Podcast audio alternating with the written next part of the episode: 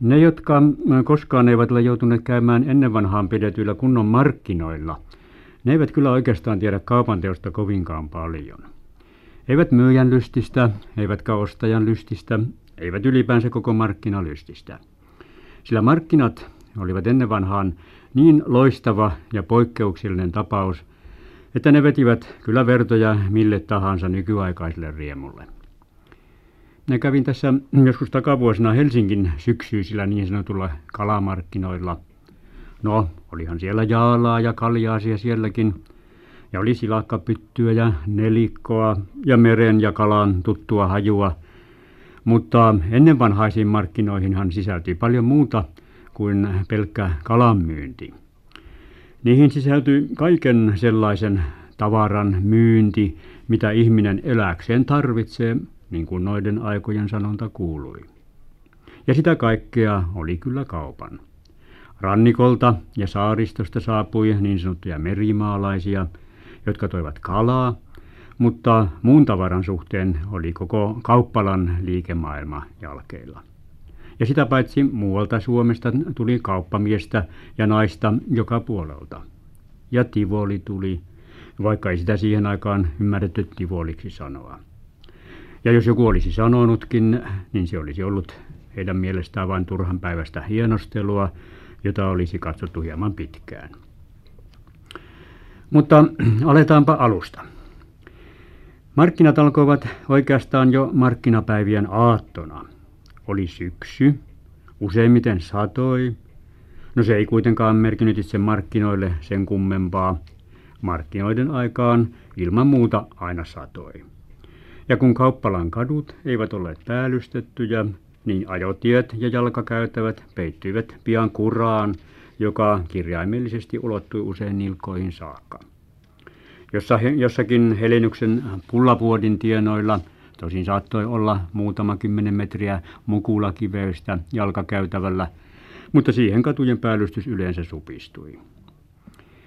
Jo aamusta alkaen pystytettiin kummallekin torille myyntikojuja, vieläpä niiden liepeillekin usein.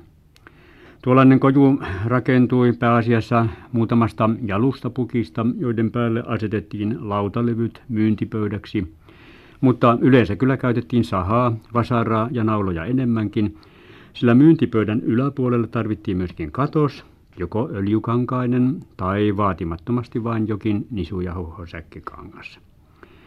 Jokaisella myyjällä oli omaa jo ennakkoon määrätty paikkansa, ja myyntipöydät ja kojut oli sitä paitsi järjestettävä riveihin, samaan tapaan kuin nykyisinkin torikaupassa, niin että markkinoille saapuvat saattoivat kulkea pöytien välisiä rivejä edes ja takaisin. Ja kun pöydät ja katokset sitten olivat valmiit, niin alkoi tavaroiden asettelu. Mutta jos nyt lähtisi luettelemaan kaikkea sitä tarviketta, mitä tuolloin myymäläpöydille levitettiin, niin ei tämä 4. tunti taitaisi edes riittää. Sillä oli kankaita, oli valmista vaatetta, oli talaustarviketta, astiaa ja keppoa, oli rihkamaa, oli puuta, oli metallia, oli kultaa ja hopeaa, mitä kaikkea olikaan. Ja touhu oli kova. Jokainen uskoi tekevänsä rahaa, ja yleensä tekikin.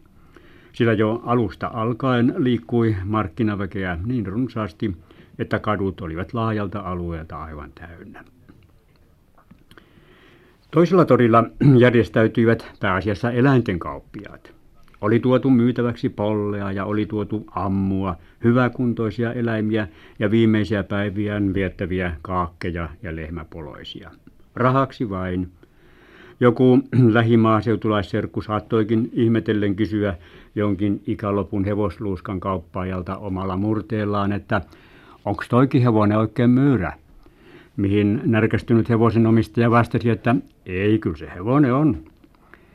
Ammumista ja hirnuntaa kuului kaiket markkinapäivät. Hevosten suita auottiin ja hampaiden kuntoa tarkkailtiin. Hintoja tingittiin oikein sydämen halulla.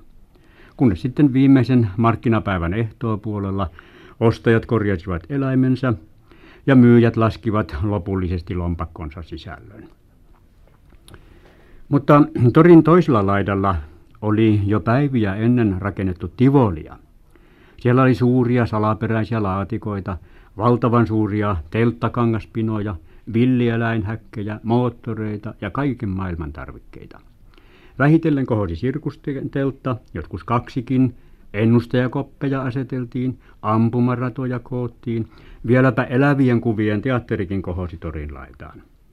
Sen kyljessä jyskytti laitoksen omaa moottori harvaa tahtiaan, niin ettei se ollut riippuvainen voimansaannista. Ja sisällä soitti pian enemmän tai vähemmän pätevä orkesteri filmiin soveltuvia säveliä, sillä elettiinhän mykään filmin parhaita aikoja. Sirkuksessa karjuivat jo aattoiltana leijonat, kun niiden harjoittajat panivat ne esittämään temppujaan. Jo siihen aikaan ne osasivat loikkia tulirenkaan lävitse kovasti karjahdellen ja pelottavia hampaitaan näytellen. Ja pellet olivat ainakin meidän pikkupoikien mielestä vähintään yhtä hyviä kuin näinä meidän päivinämmekin. Kuperkeikat osattiin tehdä ietsulleen samalla tavalla jo silloin, ja naamat saatiin hölmön näköisiksi ja maalit poskiin, niin että tunnelmasta ei tosiaan puuttunut mitään. Tietenkin herättivät monenmalliset voimistelijat ja temppuilijat suurta mielenkiintoa noissa sirkustilaisuuksissa, samoin taikurit, mutta nainen Urjalasta oli sentään aivan omaa luokkaansa. Hän oli painija, vahva kuin mikä. Ja kun miesten ammattipainit oli läpikäyty ja haastajat ja haastetut selvittäneet välinsä, niin Urjalan nainen haastoi yleisin joukosta kenet tahansa miehen tai naisen painimaan kanssaan. Ja palkinnon oli saapa, jos voitti. Menijöitä vain ei tahtonut olla. Miehet kai pelkäsivät sitä häpeätä, että olisivat kuka ties hävinneet naiselle. Mutta ainakin eräillä markkinoilla muistan erään paikkakunnan painijapojan ottaneen ja painineen tuon väkivahvan naisen kanssa. En enää muista, kumpi sinä voitti ja kumpi hävisi, mutta sen muistan, että kun paini oli päättynyt ja poika sitten hikisenä ja punaisena oli taas omiensa joukossa teltan ulkopuolella, niin kyllä kyselyjä riitti, että millaista se oli. Poika vain selitti, että paini kun paini, mikä siinä. Sitäkään en muista, leimattiinko hänet ja ne muut painihaasteen vastaanottaneet myöhemmin ammattilaisiksi, mutta tuskinpa siihen aikaan noissa asioissa niin turhan tarkkoja oltiin. Karusellia pyöritti ainakin alkuaikoina mies, joka pani verhojen takana olevassa laitoksen keskustassa liikkeelle koko homman, kunnes sitten myöhempinä vuosina sinne saatiin hevonen. Miehen työntämänä alku tietysti oli ensin vähän hidasta, mutta kun karuselin isäntä ja apulaiset auttoivat miestä alkuun, niin pian sitä mentiin ihan riittävän tuimaa vauhtia. Verhojen sisään oli niin ikään sijoitettu posetiivi, ja sen antamat sävelet kaikuvat varmaan vieläkin noiden aikojen pikkupoikien ja pikkutyttöjen korvissa, sillä vuodesta toiseen torin karusellista lähtivät aina samat sävelet ja kuuluivat laajalti pitkin kauppalaa.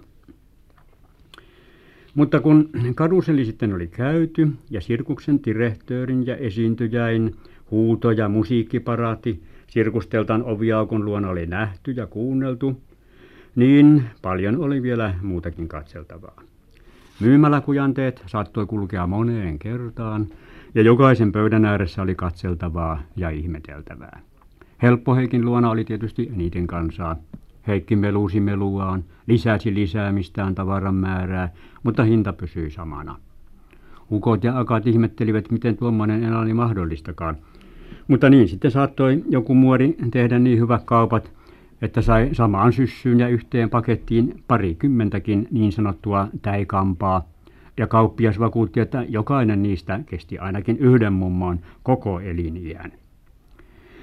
Kuparisepillä oli verstaansa ja myymälävarastonsa torin laidassa, mutta kukas nyt markkina-aikaan sinne olisi poikenut, joten kattilat ja pannut ja litranmitat ja vesikauhat ja muu tavara oli tuotava torille, rakennettava niitä varten myyntipöytä ja asetettava tavarat sen päälle.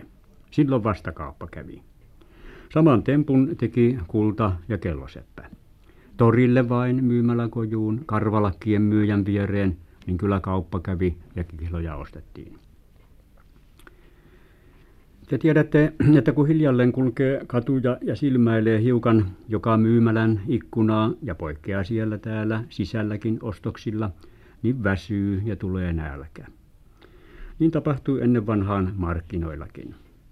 Mutta sen varalta olivat jo visusti varustautuneet kauppalan vaimoväet. Joka puolella oli pöytiä, joissa myytiin rusinasoppaa, hernekeittoa, perunakeittoa ja vielä useammassa tarjottiin kahvia ja pullaa. Puolen metrin levyinen ja pituinen pöytäkin saattoi hyvässä lykyssä toimia tarjoilutiskinä. Kahvia hörpittiin sen ääressä yhtä suurella nautinnolla kuin me nykypäivinä teemme jossakin kaunissa baarissa. Munkit maksoivat siihen aikaan 10 penniä kappale, mutta mikä kumma mahtoi olla kahvikupihinta, se ei ole jäänyt päähäni. Kaikella on kuitenkin loppunsa ja kaikki päättyy. Mikään ei tässä lakkaamattoman liikunnan ja muuttumisen maailmassa ole pysyväistä. Tullaan, ollaan ja mennään taas. Niin oli markkinoidenkin laita. Jo toisen varsinaisen markkinapäivän ehtoopuolella alettiin kojuja hiljalleen hajoittaa. Tavaroita kerättiin ja alakuloinen tunnelma levisi koko kauppalaan. Markkinat olivat päättymässä. Mieleeni on jäänyt pikkupoika, mitä liian ollut 10-vuotias, joka viimeisen markkinapäivän viimeisinä hetkinä juoksenteli myyntipöydästä toisin ja kyseli, että onko teillä mitään, mitä saisi 5 pennillä. Pojalla ei ollut enempää rahaa ja jokin markkinaostos oli tehtävä. Lopulta löytyi pieni metallinen kilisteltävä kello, josta myyjä sanoi, että oikeastaan se maksoi kyllä 10 penniä, mutta menköön nyt 5. Se kello oli pojalla monta vuotta. Mutta pitkin kauppalaa hevoset kiskoivat jo tavarakuormia, käsikärryillä työnneltiin niitä ja maalaiset hamuilivat hevosiaan kuka minkin talon pihamaan seisontapaikalta. Heinät sullottiin hevosten edestä takaisin säkkiin, kortteeriemäntä käytiin hyvästelemässä, sirkustelttojen kankaat putoilivat korkeuksistaan alas ja laskostettiin kauniisti uutta levittämistä varten jollakin toisella paikkakunnalla. Karusellin rämisevä positiivi vaimeni ja elävien kuvien teltan moottori lakkasi tyskyttämästä. Vähitellen jäi jäljelle vain yltäpäältä kurainen kauppala ja sen käsiään hykertelevät kauppiaat, sillä markkinoilla lyötiin kyllä aina kokoon rahaa. Itse asiassa tuon aikaiset markkinat edustivatkin sievoista taloudellista toimintaa.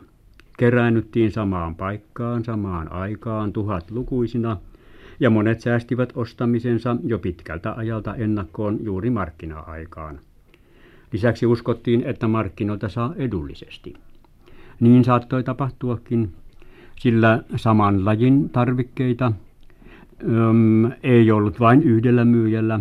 Myyjiä oli kymmenittäin ja kilpailu oli kova. Itse asiassa tuollainen kauppala oli koko lähimmän tienoa myyntikeskus muinakin aikoina. Sananparsi sanoi, että jokaisesta kauppalalaisesta tulee ennemmin tai myöhemmin kauppias. Suuret, rikkaat pitäjät takasivat yhä laajenevan ostajapiirin niin, että vaikka aivan jokaisesta ei ehkä tullutkaan kauppiasta tuossa keskuksessa, niin tavalla tai toisella jokainen silti saattoi palvella tuota myyvää yhteiskuntaa.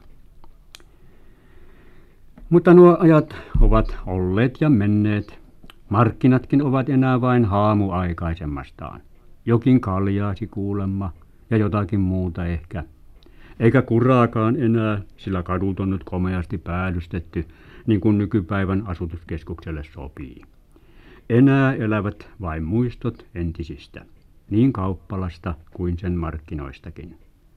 Kauppalakin on jo ylennetty suorastaan kaupungiksi.